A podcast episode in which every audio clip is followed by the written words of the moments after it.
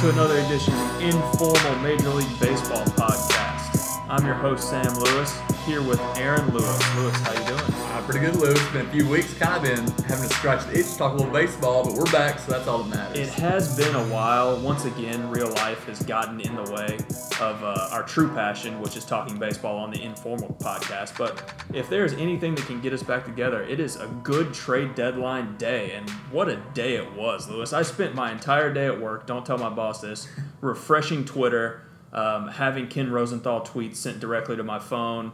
The productivity was low today. Yeah, I'd say it was probably that way in a lot of offices because this had to be, in my opinion, one of the most active trade deadlines we've had in a while. Even if there wasn't, you know, a big guy kind of like Manny Machado was a couple of weeks ago, uh, there were still a lot of interesting moves around the league. It's a weird is a weird deadline because the best player was moved a couple of weeks ago, and there were some huge names. I mean, Bryce Harper being chief among them that were kind of floated. The rumor mill's been circling for the last few days, um, and none of those guys got traded today. But there were still a ton of moves. A ton of good players got traded, um, and I'm glad. I'm glad we've got something to talk about. But um, what have you been up to the last few weeks, Lewis? It's been a while since we've since we've been on here. What what have uh, have have the last few weeks of your summer been? Man, doing my best to avoid the end of it. Uh, for those of you that don't know, I do teach kids, and uh, I don't want to say unfortunately because I do enjoy my job, but it is coming back soon, coming back here in the next week, and I'm just doing my best to mentally prep myself. Now, you on the other hand, you've been the traveler of the group. Now, where have you been? I have been three weekends in a row. We've been um, traveling about the country. Um, the first two, you know, last weekend and the weekend before last was family stuff. This past weekend was a um, more of a for fun type thing. We was able to go to Denver, got to go see the Rockies play in person. Coors is beautiful. I was, I was going to say, how does Coors compare to other ballparks you've been Coors to? is great. It's huge. Yep. It's huge. It almost reminds you of being in a football stadium. Mm-hmm. Um, we got tickets up on the rooftop because they were cheap. Uh-huh. Um, and it was great. I mean, it's a great view. It would have been nice to be able to see the mountains. They got some, I, I guess, wildfires going on where you couldn't Yeah. see all the scenery. Um, which you know, thoughts and prayers to people that are actually being affected by that more than just not being Sure, able to see the mountains. I re- realize that's not the uh, uh, the most important thing in that situation. But it was great. Had a good time. Nice. Um, and despite you know the four hour delay on the flight, it, it was a good trip overall. Can't, can't have a perfect vacation. right, it couldn't you know it couldn't go perfectly. Um, but we're excited to get back talk some baseball. So what we're gonna do on this episode, um, I've got the CBS trade tracker pulled up, and we're just gonna go in chronological order, starting with the Manny Machado deal because I don't think we we haven't recorded. not, no, we haven't not. recorded since the Machado deal. And then we're just going to work our way forward and talk about um, the impactful trades, give our take, uh, and you know maybe at the end we'll I don't know do some moving forward projections or something. Yeah, I, we'll we'll see. I we'll mean, this isn't a very structured thing, right? The the regular host Austin Coley, who keeps the structure, is not on this episode. So we're you know we're gonna just let it ride. So starting at the start, Manny Machado, the best player moved at the deadline, was moved. It seemed kind of like during the All Star game, I guess, and Yeah, right around it. it was technically announced right after the All Star game. So Manny Machado was traded from the Orioles to the Dodgers for five prospects, the chief among them being Yusniel Diaz, mm-hmm. and then a bunch of other guys that I had never heard of. So give me quick, instant reaction takeaway about the Manny Machado deal. I mean, the good news about you know us talking about this trade is that we've had about a week or two to actually watch Manny Machado now play with the Dodgers, and I mean, obviously he's not been blowing the doors off there in LA, but and he's been as good at good as advertised. We got to see him play the Braves uh, in a series that unfortunately we Oh did yeah, not do too well. that in. didn't go great for us. No, but I mean, Manny Machado, if you are the Dodgers and you are looking to make up that ground, which I mean, have they already done that? Are they in the lead in the division yet? Uh, I just pulled it up. They are, have a half game lead. on Half the game lead. So yeah, they've already made up the difference. They're in the lead now. Uh, Manny Machado, I think, is going to be the difference for them between being one of those wild card teams, having to play just the one game crapshoot, and being guaranteed a five game playoff, which uh, luckily I think the Dodgers will be able to get into. Yeah, I think I've, we said at the beginning of the year the Dodgers were the favorites in this division. I think we said at our mid-season update that we still both had the Dodgers winning that division, Yeah, even though they I don't think they had passed the Diamondbacks at that point. They're but, still three or four out, I think. but the Dodgers are the best team in this division. They have probably the best front office. They have the most money. I mean, this is a move that I think a lot of people saw coming from a while, from you know a long way away, and he's a perfect fit for him. And I don't know if they're going to want to try to sign him long term with um, they got Corey Seager there, who's probably one of the few short, shortstops in the league who's better Yeah. than Manny Machado. Um, but it's just the perfect fit. Seager goes down, and you, you know it's it's a disaster. And what does this team do? They go out and they get the best guy on the Yeah. market. Um, and I think whether or not they can win the World Series is going to come down to how good and how healthy Clayton Kershaw is. Oh yeah. Um, but I think they're obviously the favorites in this division, and it was a power move and uh, crush my pipe dream of Manny Machado coming to the Braves. Well, and we'll talk a couple of pipe dreams we had about the Braves coming up here. Oh yeah, we'll get to the. Braves. Now- Fear not. Yeah, speaking of Manny Machado though, uh, he's playing third base at the moment. Is Justin Turner still getting healthy? Yes, Okay. he's he's out. I'm not sure the timetable, but I think it's it's weeks, not days. Oh, okay, that's not good. Um, which I I think that's a power move too by the Dodgers trading for Manny Machado, telling him he's going to play shortstop, letting him play shortstop for two days, and then moving directly to third base where he belongs. Which yeah, exactly. He's a lot better at third base for sure.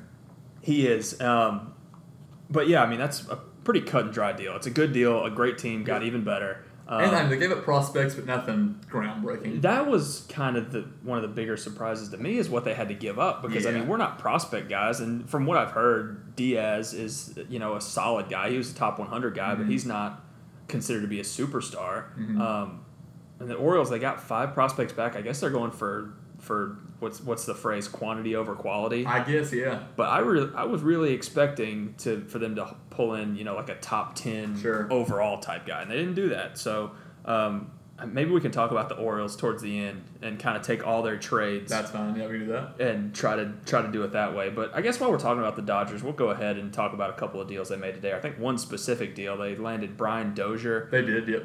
Um, the Fangraphs headline was the Dodgers trade subpar Logan Forsythe for Mhm. less subpar Brian Dozier. Yep. Um, what do you think about that? I think that uh, I mean Dozier seemed pretty solid. I was kind of hoping the Braves would get him too. Yeah, it's kind of one of those cases where over the past couple of years, I mean, Brian Dozier has been, if not the best second baseman in the American League because of Jose Altuve, he's been top two or three pretty much every year. You know, if he's not throwing up MV- MVP numbers, he's still hitting 30, 35 home runs every year. Now, this year, kind of as Fangraphs alluded to, he's not been totally himself. He's been uh, really just kind of around league average, unfortunately. Now, he's, still at 16 home runs. He's still uh, hitting for pretty good bit of power, but of course, the average being 224, the on base being you know down at uh, 305. Definitely not prime offensive Dozier, even if the glove is still kind of hanging around. Uh, He's a he's a middle infielder who is you know solid defender, I guess you would say. He's not great, but he's average there. Um, who hits for a ton of power, uh, and the power is way down. I mean, just when you look at the slugging percentage, Mhm. the on base is way down. His numbers across the board are bad. Offensively, they're ugly. It's it's ugly. Um, but I mean, his his K rate's right in line with what it has been. His BABIP is you know I think fifty points below what he's usually at. So I guess there's some bad luck happening there. And if if I know anything, when he gets to the Dodgers, he's going to turn it back on and be an all star. Oh, he'll start raking, absolutely. I mean, how easy must it be to be a Dodgers fan? Where it's like you have the slightest hole, and they Yep. just go out and get the best possible solution. Mhm. I moving on. I'm gonna get frustrated. Moving on. The next big trade that happened chronologically after the Machado deal was the Indians Mhm. trading for the majority of the San Diego Padres bullpen. Yep. They landed Brad Hand and Adam Cimber for uh, catching prospect Fran- Francisco Mejia, if I could speak. Uh-huh. Francisco Mejia. That's a fun name to say. And I, at first, I thought it was Mayhead, but yeah, you're right. The I- Jays, that's probably I eye, think so. it's Mejia. But, Mejia. um, Indians, who had one of the best bullpens in the league last Mm-hmm. year, one of the best bullpens of all time, Mhm. um, really struggling this year in that department. Go out and get two really good relievers. Yeah, I mean, with Andrew Miller being hurt all year, there or not all year, but most all year, uh, there's been a need for that, and really with Cody Allen not pitching up to his previous uh, expectations. And losing Bryan Shaw, right? They yeah, oh, Shaw in free absolutely, yeah. Now they had to make a move definitely, and I mean, the price for two relievers being your number one prospect seems a little high, but uh, I guess at the end of the day, you've got Brad Hand locked up for a couple of years, and uh, you, you don't want to count on relievers for too long, but Brad Hand has looked extremely solid this year. And Cimber, I've not got to see a ton of, but from the times I've seen him pitch against the Braves, I mean, he seems a capable arm there out of the pen every couple days. So, no, I think the Indians probably made a pretty good move there because, I mean, Mejia could end up being a star for the Padres, but uh, who knows about that in the future? This one kind of surprised me. It's like the opposite of the Manny Machado return. Mm-hmm. Um, I think if you take Mejia and the five guys that the or the the Orioles got, Mejia is clearly the best prospect Oh, among all. absolutely. So to me, I guess my strategy as a general manager would be to get the get prospects who can be impact players, who can be all star caliber players. Mm-hmm. And I think Mejia was a top 15 overall prospect up in the yeah, league. he's definitely up I think I heard um, Keith Law say he had him in his top 5 Uh-huh. Um, to me, I don't I don't love this deal for the Indians because, like you said, bullpen arms are finicky at best. Sure. Uh, and while Brad Hand has been one of the best in the league for two or three years now, um, he's probably the one of the better bets you could get as far as a bullpen arm. He's still a bullpen arm. You know, we saw what happened to Zach Britton. He was dominant for two years, Mm-hmm. True. and then completely fell off a cliff, got hurt, and, and you know it wasn't the same. So I think it's a high price to pay, but when you're in the Indians spot, I guess they that's their big weakness, and they want to shore it up and go win a World Series. And if you win a World Series, just look, ask the Cubs. You know they Sure, doesn't matter, they yeah. way overpaid for Aroldis Chapman a couple of years ago, and they won a World Series. So Yeah, I'd say the Indians are probably kind of under the spotlight right now. You know, being making these deep runs the past couple years, but not pulling it out. Uh, and I don't know what their you know salary situation is looking like. I know they've got Jose Ramirez locked up for a while, but with guys like Lindor, uh, who knows when they've got to pay those guys. So I think I think Ramirez and Lindor are both under contract for I think it's the next four years. okay, Under you know a reasonable rate, and those two guys might be the two best players in the league Yeah. this side of Mike Trout. yeah, Um, they've got an incredible young core: Trevor Bauer, Corey Kluber. They, Mhm. we, I mean, we know about their pitching staff. Um, so I mean, I guess it's an all-in move. You know, Yeah. they're they're gonna make they're gonna win the division. That division's terrible.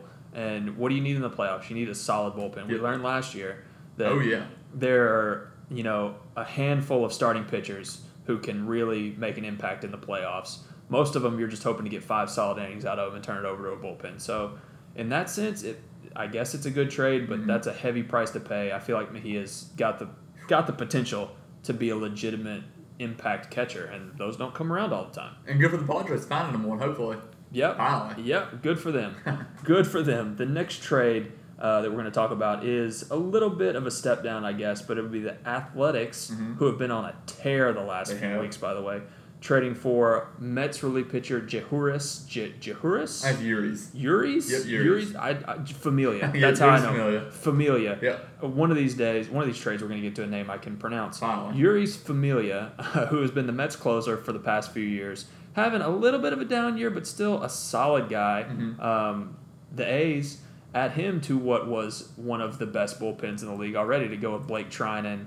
Um, and I what did Uh, it's Lou Trivino. yes Trivino. Trivino. I The- speak of fantasy. they they've got um, one of the best bullpen duos in the league already, and they add Familia to that lineup. What do you think about this one? No, first of all, good for the A's actually going out and buying for once because I mean, when you, when I think they're at sixty wins here at the moment, and when you get that far uh, this late in the season, it's time to make a run. You know, I don't care how major market, uh, small market you are, you've got to try and make a run. So good for them because we're used to kind of them selling in Sure. the past, and now you get a guy like Familia who, once again, like you said, you can add to the guys. Uh, like Train and like Trivino, and uh, now kind of like we just mentioned with the Indians. Once you get to the playoffs, if you get to the playoffs, you just need that five or six innings from your starters. You don't need guys pitching complete games. You just need them to give you a chance. Which I mean, the A's don't have a ton of big impact starters that are going to No. give them complete Tre- Trevor Cahill is not No, uh, Lord, not no. holding it down for you in a playoff series. We said on the um, the halfway point podcast, I guess you'd call it, Mm-hmm. the halfway point of the season when we gave our updated predictions. At least I said. I don't know if you said. I said that the A's are going to catch the Mariners for the second wild card. Um, and I think around that time the A's just went on a tear, and now they're only two games back of the Mariners, who are collapsing and not that good. So I love this trade from the A's point of view. I mean, I don't know. I think they got William Toffey, the guy from Vanderbilt, who's a good. Is he really? Yeah, he's a third baseman from Vanderbilt. He's a good player, and then a relief pitcher prospect. So, Okay. as far as I'm concerned, they didn't really have to give up much. Nah. And their best case scenario is to get into a one game playoff with likely the Yankees. Yep. And you're probably going to be running, you know, Sean Manaea up against Luis Severino, which is advantage Yankees. it's advantage Yankees. So you're going to need all the bullpen help you can get. Um, and I, I've heard this from a lot of guys uh, in reference to a lot of different teams this Mhm. year that there wasn't a ton of starting pitching, impact starting pitching on the market, which I don't know if I buy that, but I've heard more than one analyst say that. And like the Yankees, for instance, Uh-huh. the A's, um, a couple other teams decided instead to bolster their bullpen Yep. um, which is a, is a valid strategy. But when, I mean, when you've got guys like Chris Archer and Gausman and um, I'm blanking on the other. Who's the other big guy that got dealt? Well, I guess I'm thinking of Matt Harvey. He didn't Yeah. end up getting traded, but there was some starting pitchers on the market. But instead of paying those high premiums, you get a guy like Familia for cheap. And I think um, if they do make that one game playoff, you better hope he pitches a good inning or two. Maybe do like the Rays do and just throw him out first inning. Sure, why not? I mean, Well, let's, do it. If anybody was going to do it, it would be the A's. Billy I Beane, mean, absolutely. Billy Beane would do it. Speaking of Billy Beane, I you said that the A's often sell, and they do. The last time they bought was the year they traded for uh, was Jon Lester and Samardzija. yeah, I Addison, forgot about that. Now, Addison, Ru- Addison Russell for Jon Lester and Samardzija, and then they lost the one game playoff to the. Royals. That did not work out at all. Um, but in that vein, I was kind of when the Bryce Harper rumor started Mm-hmm. late last night into this morning, I was kind of expecting the A's to be a player there because that just seems like a Billy Beane kind of trade to me. It comes out of nowhere, Uh-huh. makes a huge deal, like when he traded for Lester that year, or when he traded Yoenis Cespedes for what was it Cespedes for Jon Lester?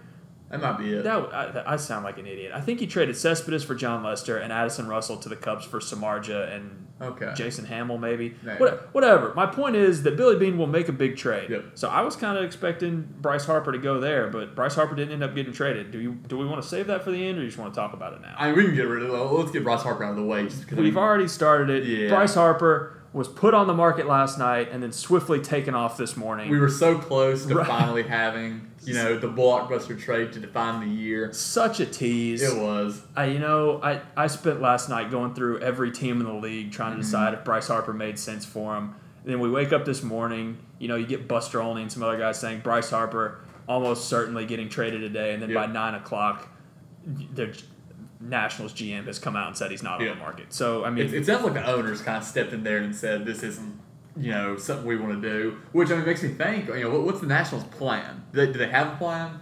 I don't know Because they're not making the playoffs. I, I don't think. I mean, I'm about to get like we kind of petered around with them for a while around the midway point, around, around the All Star break. Oh, the Braves and Phillies are young; they can blow it. But at this point, you know, the Nationals are a game. I think uh, out out of uh, 500. They're they're just I don't see them doing it. But when you're below 500 or right at 500, Mm-hmm. whatever it is, at this point in the season, we're two thirds or more through Yeah. the season. They're definitely. I'm gonna pull up their Fangraphs odds right now. I'm Yeah. still. I still will not say. Yeah, I've got the league standings pulled up. They're five and a half back, which is not insurmountable. But you know, you got two teams ahead of them who are just playing far better. I don't. I don't know. I'm not big on the Nationals. I still. I mean, it. This might be dumb, but I still. If you made me pick today, I would still take the Nationals Really? to win that division. Oh, I can't do it anymore. and maybe it's just me trying to reverse jinx the Braves into it. Uh huh. but I think the Nats still have the best talent, and I think they're going to figure it out. And it sounded for a minute there this morning like they were going to try to trade Bryce Harper Mhm. and then turn around and also trade for JT Realmuto in kind of like the 2004 Red Sox. It'd make them better. Yeah. 2004 Red Sox don't know Mar Garciaparra and Uh-huh. ended up winning the World Series, which if they would have done that, I think I would have liked their chances more. But Yep. I don't know what they're doing because they got a good young core. You know, they've Yeah. got Strasburg and Scherzer look, locked up for a long time. They could sell this year and still be competitive next Yep. year. Instead, it looks like they're going to lose Bryce Harper for nothing. for nothing. I mean, I- don't want to assume they're going to lose him just because money talks. And the Nationals, if they want to pay the money, yeah, they can spend up there with teams like L.A. and Boston and New York. You know, they, they, ownership doesn't want to, but uh, watching this team just makes me sick. They, Even as a non-fan, it makes me sick. as a Braves fan, I um, I love the fact that they're kind of a tire fire, Yeah. and they're always a tire fire. Yeah. And it gives me confidence that when the Braves are finally ready to step up and compete long term, Mhm. that I don't I'm, I don't worry about the Nationals. I'm more worried about the Phillies than the Nationals. But I mean, they still they've got so much talent, man. If they could just get it together, the the fact that they have not even won a playoff series at this point with those guys they got on the roster is just Yep. it's a travesty, and I don't know how all their front office is still employed. No. I really don't. Okay, moving on. So the next block of trades that I want to talk about, some of these trades here, well, most of these trades that we're going to talk about next are not impactful enough to get their own section of the podcast. But what we're going to do is we're going to drop them all into one and just pick out a couple to talk about. So these, most of these are relief pitchers. Um, they got moved. I think I might have a couple of starters on this list, but I'm just gonna I'm just gonna run through these and you holler at me when you hear one that you want to talk about. So Some of these ones I've got here are Zach Britton to the Nat or to the Nat, to the Yankees, excuse me. Nate Eovaldi to the Red Sox. Uh, the Braves landed Jonny Venters, Brad Brach. Uh, Sang Juan O went to the Rockies. Jo- Joakim Soria to the Brewers. The Mariners got Zach Duke and Adam Warren. Uh, Keone Kela went to the Pirates, and then the Diamondbacks got Brad Ziegler and Diekman. So most of these are bullpen Yep. bolstering moves. Bullpen bolstering. That's a, that was a tough choice of words there.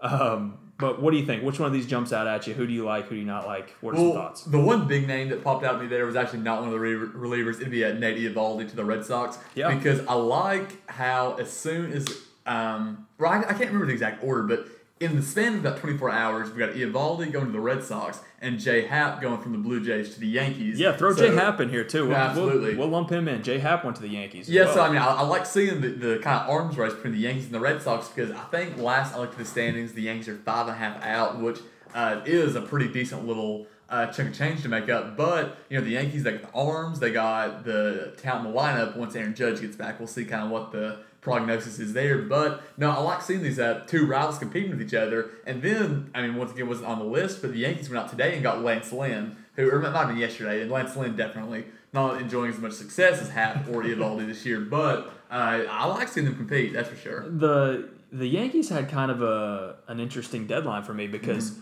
they got Lance Lynn, um, and I don't I don't remember the order, but they traded Adam Warren Yep. to the Mariners just basically for cash for international money. That was and then odd. and then immediately got Lance Lynn, Yep. who just to take Adam Warren's spot. So I guess they traded Adam Warren for basically for Lance Lynn and international Uh-huh. money, which I thought was an interesting move.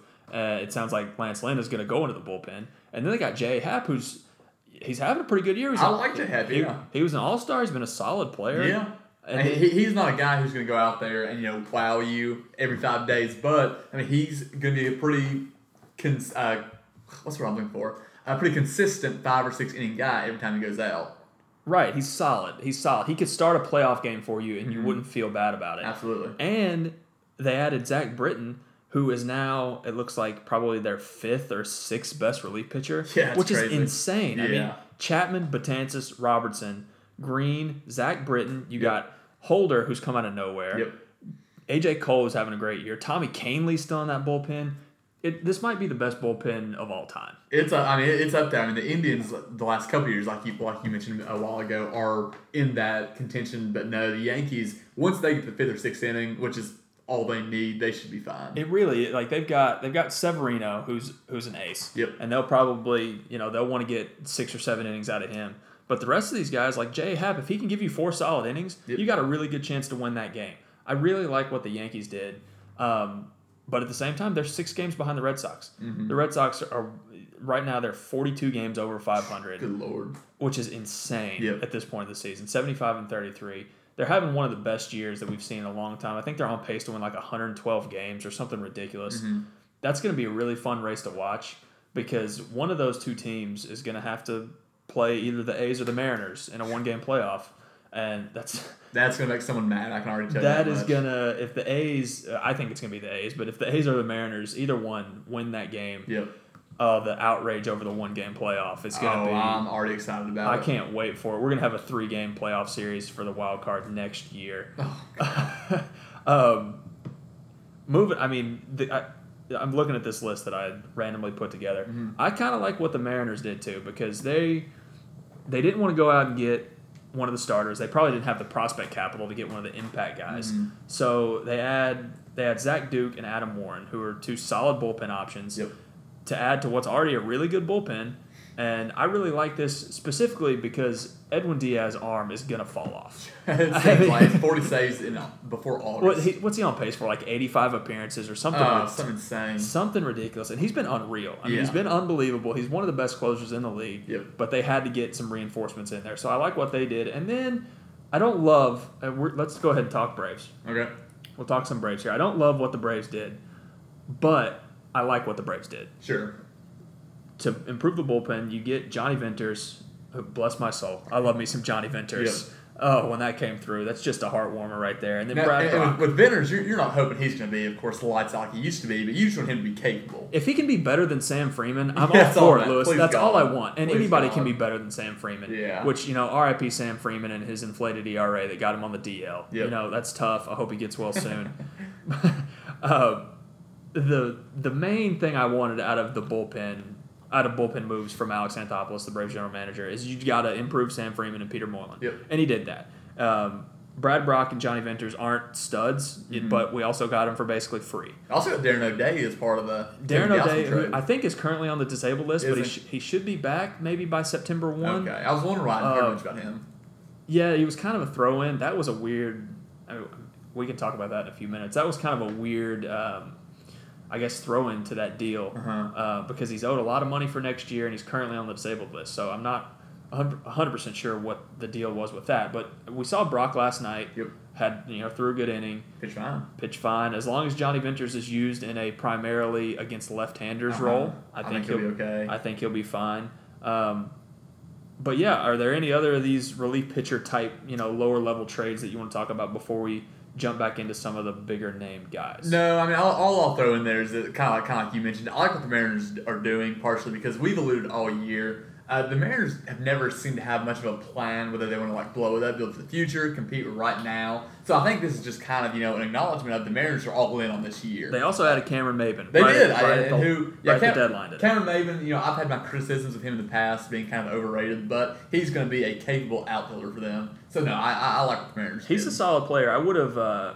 I think I've said this about 15 times so far on this podcast, but I Mhm. wouldn't have hated the Braves trading for Cameron Maybin No, as, a, as a fourth outfielder type. Yeah. He plays a good center field. You know, he he can hit a home run. You know, Absolutely. he's a good base runner. He's a solid guy.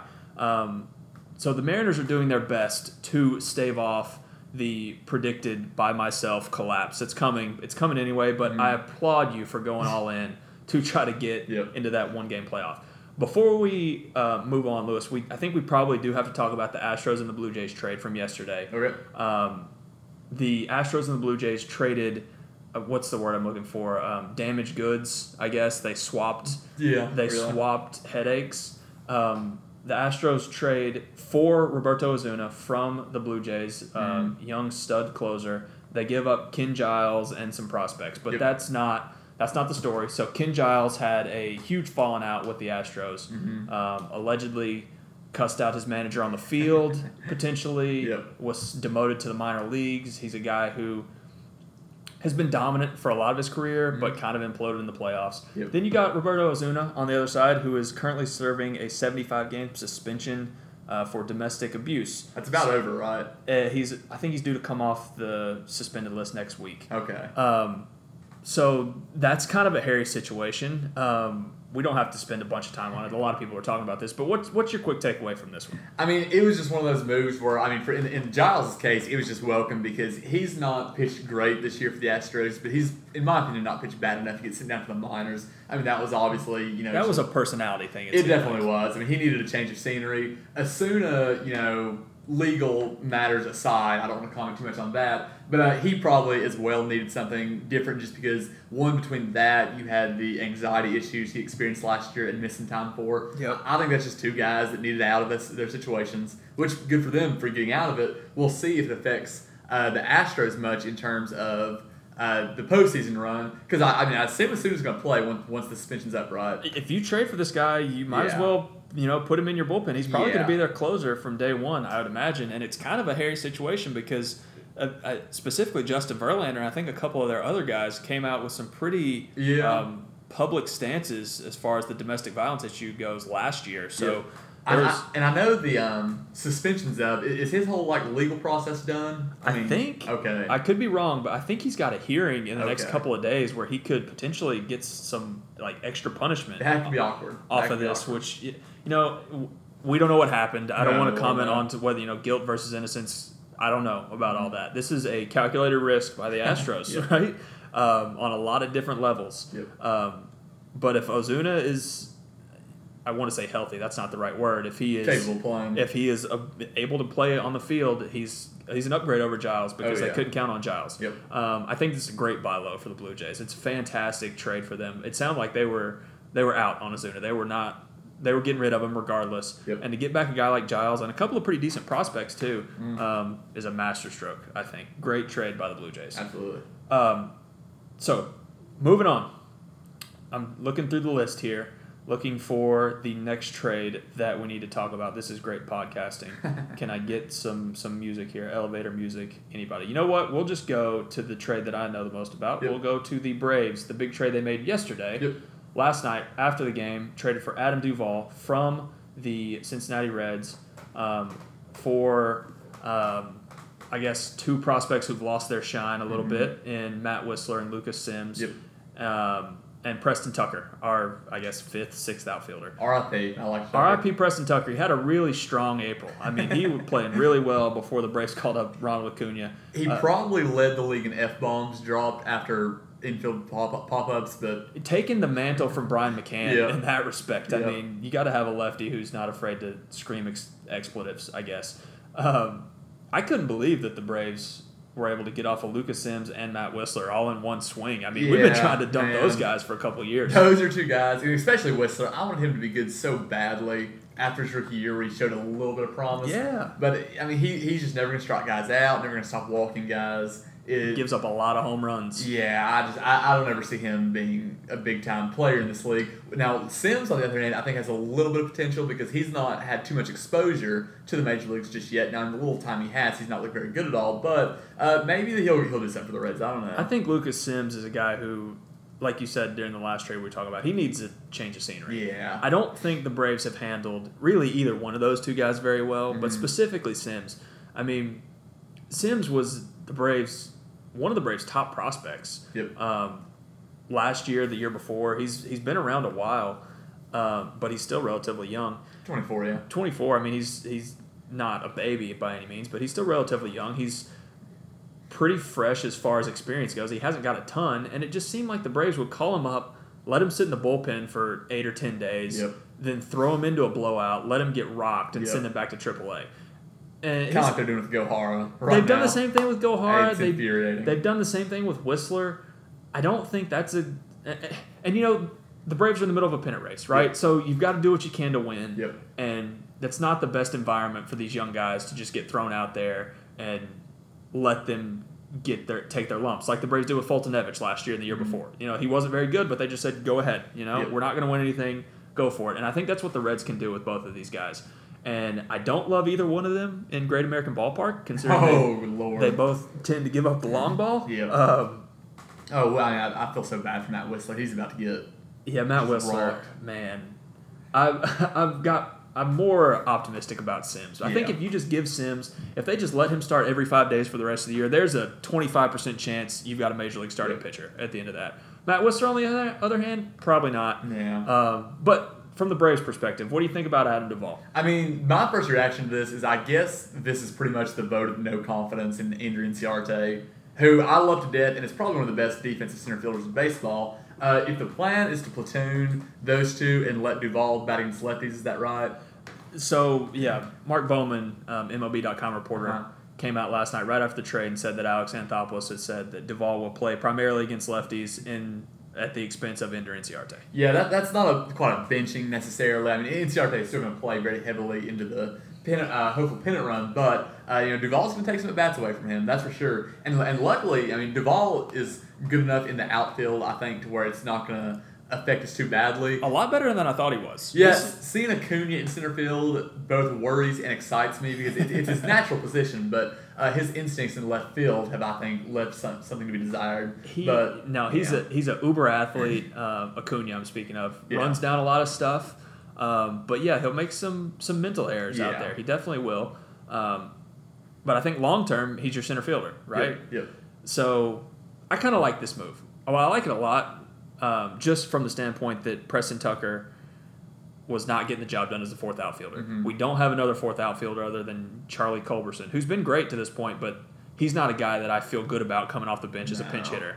So if Adam Duvall is purely fourth outfielder, pinch hitter late in the game, I think it's a good move for Mhm. what you gave up. You didn't really give up a whole lot. You gave up two guys who were not in the long term plans. Yeah, th- th- this trade I, I- I do not think was most important for the Braves. at all. We'll get to the Braves' most important trade right Yeah. after this. Um, but I kind of like what they're going to do. I like the plan going forward of platooning Duvall and Inciarte, and I like that Anthopoulos came out right after the trade and said this is what's going to happen. Yep. We talked about it off mic a little earlier that neither one of us trust Brian Snitker to to execute a platoon Or at all, shoes Or- properly. or you know dial the correct number to get the bullpen phone. Um, I would love to eat dinner with him. Seems like a great guy. I, I'm sure he's a fine dude. fine guy, really, you know, admirable third base coach. Yep. You know, really good double A manager. Yep. Uh, not a great tactician by any means. And is an inspiration to us all in the way that if you stick around at your job long enough and don't get fired, you'll make it. Eventually, you will get promoted to the top That's job. right. Just hang around for 40 years, and eventually they'll say, let's give it to this guy. That's right. Shout out to him. No hard feelings for Brian Snitker outside of the fact that I don't think he's very good. Yep.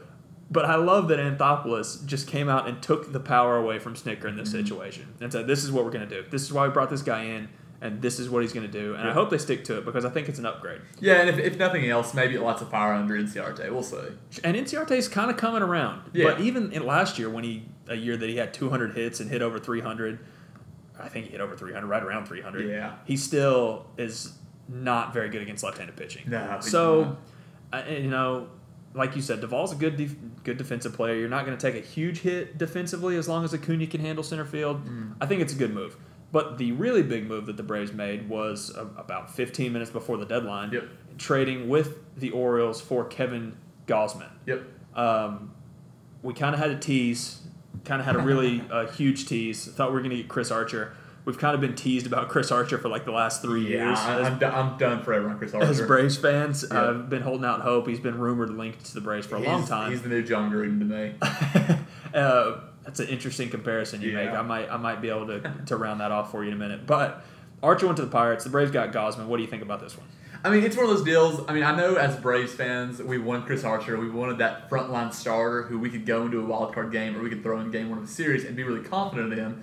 But obviously, I think the front office values our top 10 prospects a lot more than that, uh, which I, I really don't blame them. I mean, I, I didn't want to give up a guy like Austin Riley or, uh, you know, uh, Kyle Wright, something like that. Right.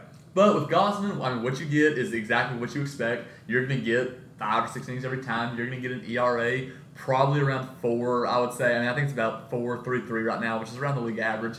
Uh, but I mean, the good news about him is, as far as I know, he's under team control. I think through 2020. So after this year, we'll Two years after this one. Two years after this one, that's correct. Yep. And um, he's only he's only 27. I mean, he's hitting his prime right now. I'm not expecting him to go out this year or next year and be a Cy Young contender or anything. But I mean, if he can be a two or three WAR guy, um, I'm more than okay with that. As of right now, he's been, I think, more valuable than Chris Archer in terms of WAR. He has, yeah. Um, he's pitching both of these guys. I actually think I would have been thrilled with either one of these guys. I wanted Archer over Gausman just because I think overall he's a better pitcher. yeah. Um, but if you just dig into the numbers, I mean, Gausman hasn't been, or I mean, Archer hasn't been lights out. I mean, he, No. his first couple of years, he was very good, you know, borderline ace level. In the last couple of years, he just hasn't produced to that standard. And it, the the common thought, you know, in the league is that he's been getting unlucky. You know, his Mhm. his underlying numbers are a lot better than his ERA has been, for instance. But I think with either one of those two guys, getting them out of the AL East is going to be Yep. huge. And I really like the this trade for the Braves, and that I don't think they didn't give up any of their top fifteen prospects. Um, and you get a guy who's going from one of the worst infield defenses to one of the best in the Yep. league, from the best division in baseball to you know the the NL East is fine, but it's not the AL East Mm-hmm. certainly. And I think he's a good buy low candidate here. And like you said, he's just now hitting his prime. I think. Yep. The next three years of Kevin Gausman will be better than the last three years. Absolutely, and I, I think the big news to come out of this is I don't know if this is what this means or not, but the less Julio Teheran I have to watch going towards the playoffs, the better. Because for the longest time, I was just you know hopeful. You know, here's a good stretch, maybe he's finally figured it out. I'm out. I'm, I'm finally selling my stock in Julio Teheran. I can't do it.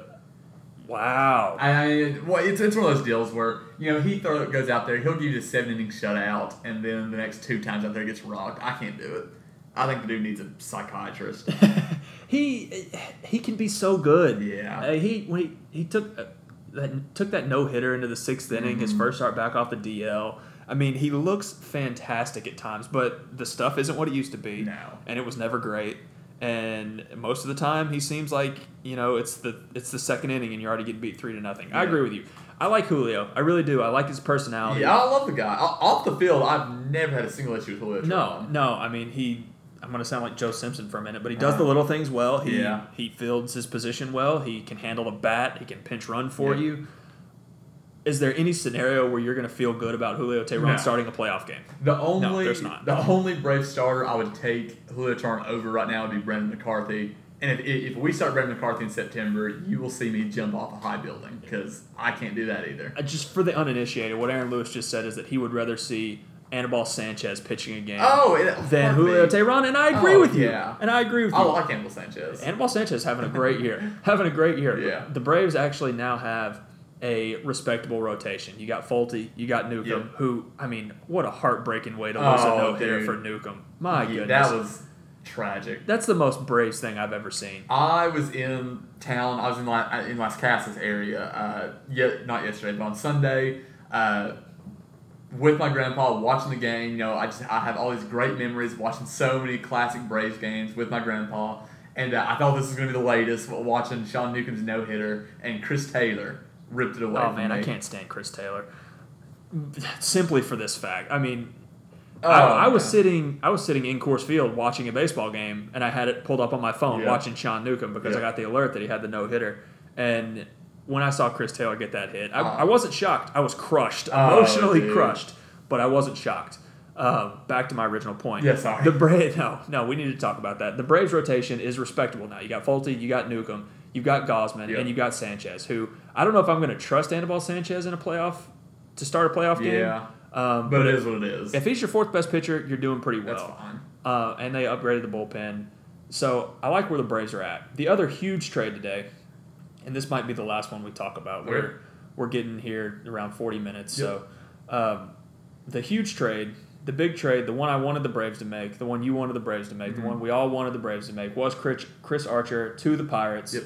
Uh, fantastic trade by the Pirates. Great organization. We love the Pirates. Is there any further analysis beyond that? I visit PNC Park, definitely. no, but I mean, Archer, when I first saw that he was going to the Pirates, my first thought was like, really? The Pirates? I couldn't believe that. It came out Yeah. of nowhere. No. This is like the Billy Beane trade I was referencing Yeah. with Bryce Harper. Like they just came out of nowhere, swooped in and stole him. Yeah, I mean, there- there's seven games out of the division, and I don't think a single person in America outside of Pittsburgh expects them to catch up to the Cubs. But I mean, they're only three and a half out of the wild card, which you know isn't ideal. But I mean, they're within striking distance. And the good news about Archer is, I believe he's controlled through 2021. He's got right? three years after this year. Yeah, so in, in a way, I feel like the Pirates kind of like looking themselves in the mirror and saying, okay, we blew up with the Gerrit Cole trade. Uh, should not have done that. So yeah, I mean, I, they're going for the whole team controlled uh, pitching thing, which they should have been doing all along. The Gerrit Cole trade never really made sense to me. No. Um, I thought it was kind of weird at the time, hmm you know, and I don't know what the interpersonal relationship between the team and Gerrit Cole was. Uh, but it, yeah, it seems like they just wanted a redo on that Yeah. because Archer is very similar to Cole, a guy who probably needs a change of scenery to you know get out of that tough division. Yep. and he's controlled for three more years. So yeah, the the Pirates have also been, you know, extremely hot over the last couple of weeks. They've got themselves back into this race. They're in a position where they're probably Fangraphs has got their playoff odds at fifteen percent, Okay. which isn't great, but I mean it's something. And they, you know. What they give up? They gave up Glasnow, right? Let me. Let And me Meadows, Glasnow Meadows, who were Glasnow was a really he was like a top ten overall prospect a couple of years Yep. ago. A and really, Meadows up, was up there. and Meadows, uh, two really good prospects, but Glasnow has really struggled at the major Mhm. league level. He's, I think he's like a six eight. He's a really tall guy Huge. who has struggles to repeat his mechanics. So he needs all the potential's there, right? Yep. He's a huge strikeout guy. You know, misses bats, gets soft contact. He's got the potential to be a very good pitcher, but I don't think it was going to happen in Pittsburgh. Mhm. So flipping him, I don't I don't mind as much. Meadows is another guy who's a really good prospect, but he's kind of blocked. you Yeah. know? The Pirates have one of the best outfields in the league with Marte and Polanco and, and Dickerson, who they got from the Rays, in another trade that didn't make any sense in the offseason. But they've got surprisingly one of the best outfields in the league. So they gave up, while they gave up two really good players, I thought it was a fair deal for them, and I Yeah. think Archer is a guy who can help them not only this year, but like you said, the next coming, you know, what two or three years as well. And I'll, I'll tell you this much: between that, between the Tommy Pham trade going to Tampa Bay, I like what the Rays are doing. Yeah, well, let's talk about the Rays for a minute Yeah. before we hop out of here because the Rays trade Chris Archer, who they've been flirting with trading for three years. Yep. They trade. Um, I can't ever think of it. Wilson Ramos. Wilson Ramos, yep. Wilson Ramos, and what seemed to be just like a salary dump deal to Kinda. the Phillies because he's going to be hurt for the next, you know, maybe all the way through September as Yep. well. But then they turn around and they land Tommy Pham, who is a guy who's an MVP candidate last Yeah. year. So I mean, what are the Rays doing? It's it's a strange strategy, but I'm with you. I don't hate it. Yeah, it's, it's one of those deals. I mean, they're, they're a game or two above 500 right now. They're trying a whole lot of new stuff, and I think what they're trying to do right now with getting rid of Ramos and um, Archers, I think they're trying to maintain some flexibility going into uh, these coming seasons when hopefully they're kind of trying to build their way towards a wild card or maybe even a division champion contention level. Uh, and you know, Tommy Pham, I think he's only signed through.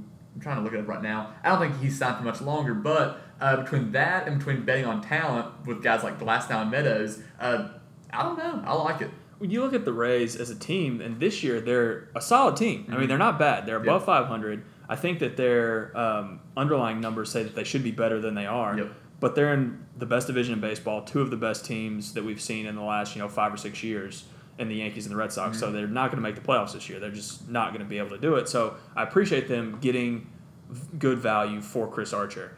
Um, the Ramos deal doesn't make as much sense to me, but that's Yeah. fine. It's he's hurt anyway, and I think a free agent after the season. So Yeah, the market probably wasn't incredibly strong right, for him. right. Get what you can for him, but Pham moving forward, I really like. I really like this deal. I think it's a buy low Yep. for the Rays. I think Yep. going into next year, he's going to be a guy who you can put with Kevin Kiermaier, who Yep. you can um, put with. I'm, I'm blanking on the guy. Who's the rookie they just called up? Jack Bauer. Jake Bauer. Jake Bauer, just picked him up on the fantasy team. A really good, I think, first baseman outfielder type who's having a great rookie season. And Blake Snell's a really good starting pitcher to build around. Mm-hmm. Glasnow is a high upside guy, and they've proven that they really don't need any other starting pitchers because they'll just throw their relief right. pitchers out. That's It's right. great. This is an interesting team moving forward, and I think they've positioned themselves to compete in the coming, you know, two or three years if the Red Sox and the Yankees ever take a step back, which doesn't Yeah. seem likely at this point. We'll see. We will see. All right, Lewis. I think that is the majority of the big trades. One more. One more before we get Oh, out of here. Yep, let's talk about Jonathan Schoop. I think this is an interesting deal. The Brewers were in on Chris Archer. They were in on Gausman. They were in on Matt Harvey. They decided not to do any of that. I guess they got outbid for those guys. Yep. Slash, nobody wanted Matt Harvey. But they come in and they pick up Jonathan Schoop, who is another undervalued asset Mm-hmm. from the Orioles. And, and in my opinion, is not a clone, but it's a pr- very similar situation to Brian Dozier in the way that in the past couple of years he's made his hay offensively, hitting home runs, but with a solid glove. Sure. And this year, you know, the gloves remained, but uh, offensively numbers have taken a step back. And I'm looking at right now, a 273 on base percentage is just Uh, He's never been a walker though. He's a free No, swinger. He's a free man, swinger guy. yeah, but I- that's bad. If I'm the Brewers, I'm definitely hoping that uh, is improved on here in the next couple of weeks. But I mean, the Brewers seem like they're all in on this year. I mean, they, they already were and should be. Uh, given how close they are to the division lead, but uh, it'll be interesting to see how, the, how the, all these new guys fit in so quickly with They- their. we, we should probably say they also traded for Mike Moustakas a couple of days True. ago too. True. Um, that, is, that that's a new infield pretty much for them. it is, and they it was interesting because they traded for Moustakas, then they moved Travis Shaw from third base to second base, a position which he hasn't played I think since high school. well, he looks more like a power lifter than a second baseman. Well, Moustakas and Travis Shaw are both they they're both big boys. They both run about 6'5", 240 pounds. Yeah. So that was going to be interesting anyway. So I guess Shupa's now going to play second base. I don't know where um, they're going to move Travis Shaw to now. Maybe he's going to first? Maybe I don't. But don't they have? They've got like three first basemen. I don't know what they're gonna do. Yeah, but one of them's Ryan Braun, and I wouldn't it's true. play Maybe him in Triple A first base. maybe this is a a good way for them to finally exercise the Ryan Braun This demon. not be it. We'll see. Um, but I mean, they're stacking that lineup. That's a really Yeah. good lineup. They've got a chance to. Are they still in first place in the division? I don't have it in front of me right now. But, Uh, I'm looking at it right now. Actually, let's see. They are one game behind the Cubs. so it's going to be a good race Yep. between them and the Cubs. The loser of that will probably get one of the wild card spots. And if you're the Brewers and you're in a position to go for it, you've got to go for it. What I didn't realize, um, because this trade happened about five minutes before the deadline, is that the Orioles got Jonathan Villar from the Yeah, Brewers in this did. deal, which is a pretty good haul for them. I mean, he had, I think, two years ago, he led the league in stolen bases. Yep. He, you know, had an OPS over 825. He was a really solid player. He Hit 19 home runs. This 2016 I'm talking about. Last year he had a little bit of a down year, and he's not playing a ton this year. He's been kind of a utility guy for him. But I think that's a good buy low candidate for the Orioles. That's oh, a guy yeah, if you know what you're getting out of him. throw him in the lineup every day. Maybe you know you- he goes back to that that great season that he had two years ago. But Yep. um, I lied to you. I said we were going to talk about one more. But at the beginning of the podcast, I said we'd talk about the Orioles a little bit. What did you think they got? How? What do you think of the return they got for trading basically their entire team?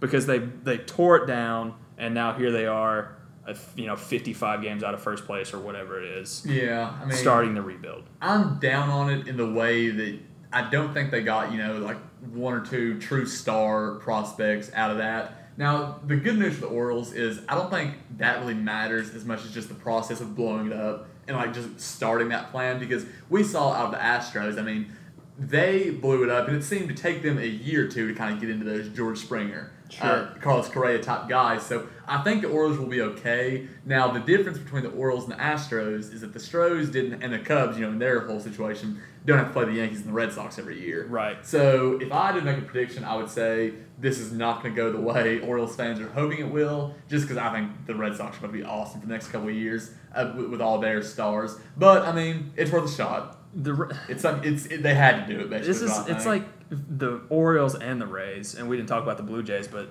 they're in a little bit better position than Baltimore and Tampa. But yeah, for specifically those two teams, it's kind of an exercise in futility because you can't financially compete with Boston and New York. You don't have close to as much on-field talent as Boston and New York, and you don't have as good a, a minor league system as Uh-huh. at least as the Yankees do. They got one of the best minor league systems in the league. So I don't know how you compete if you're those teams. Um, the Rays and the Orioles are going about it two different ways, and the the Orioles are starting their total teardown, which Yeah. they probably should have started two or three years Yeah. ago. Um, and as Braves fans, we can tell you you're in for a long and, and oh, rough Oh, ride. But yeah, buckle up. but wait, you know, here in a couple years, you'll have some exciting prospects to watch in Single A, and you know Yeah. that's that. But Lewis, I think we've exhausted all of the trade deadline fodder that we possibly can. Yeah, I'd say you're probably right at this point. I mean, we're over 50 minutes. It, w- we were asked on Twitter to do a three-hour pod. That's, oh god. We could have done it, but it would have been devolved quickly into more Brian Snitker bashing. Which, yeah, you know, which I could do for about an hour probably. I mean, we could. We'll save that. Yeah. We'll save that for when the Braves when it inevitably happens. inevitably collapse in September. Then we'll have a big Brian Snitker bashing, and it'll be Yep. great. Um, but thank you so much for doing this. I appreciate this. These are always fun to do. of course, thanks for having me as And always. I think the uh, the charade of us doing weekly pods is probably lost Yep. lost to the public at this point. But we will um, we will get back to you guys, the listeners, as quickly as possible. Um, Well, soon a football talk. yeah, and football's right around the corner. Yep. There there is a Tennessee Vols football podcast coming probably here in the next month or so Perfect. Because there's spring practices or fall practices starting soon. Yep. And I- I've got thoughts. Um, but that's all we've got for today. Thank you guys so much. Check us out on Twitter. We're at Informal US. Um, send your questions there. Follow me at Lewis underscore 06. Follow him at El Pele Rojo. Follow our regular co-host Austin Coley at Austin Coley. Um, that's all I've got, Lewis. Any parting thoughts? Nope. As always, thanks for having me, bud.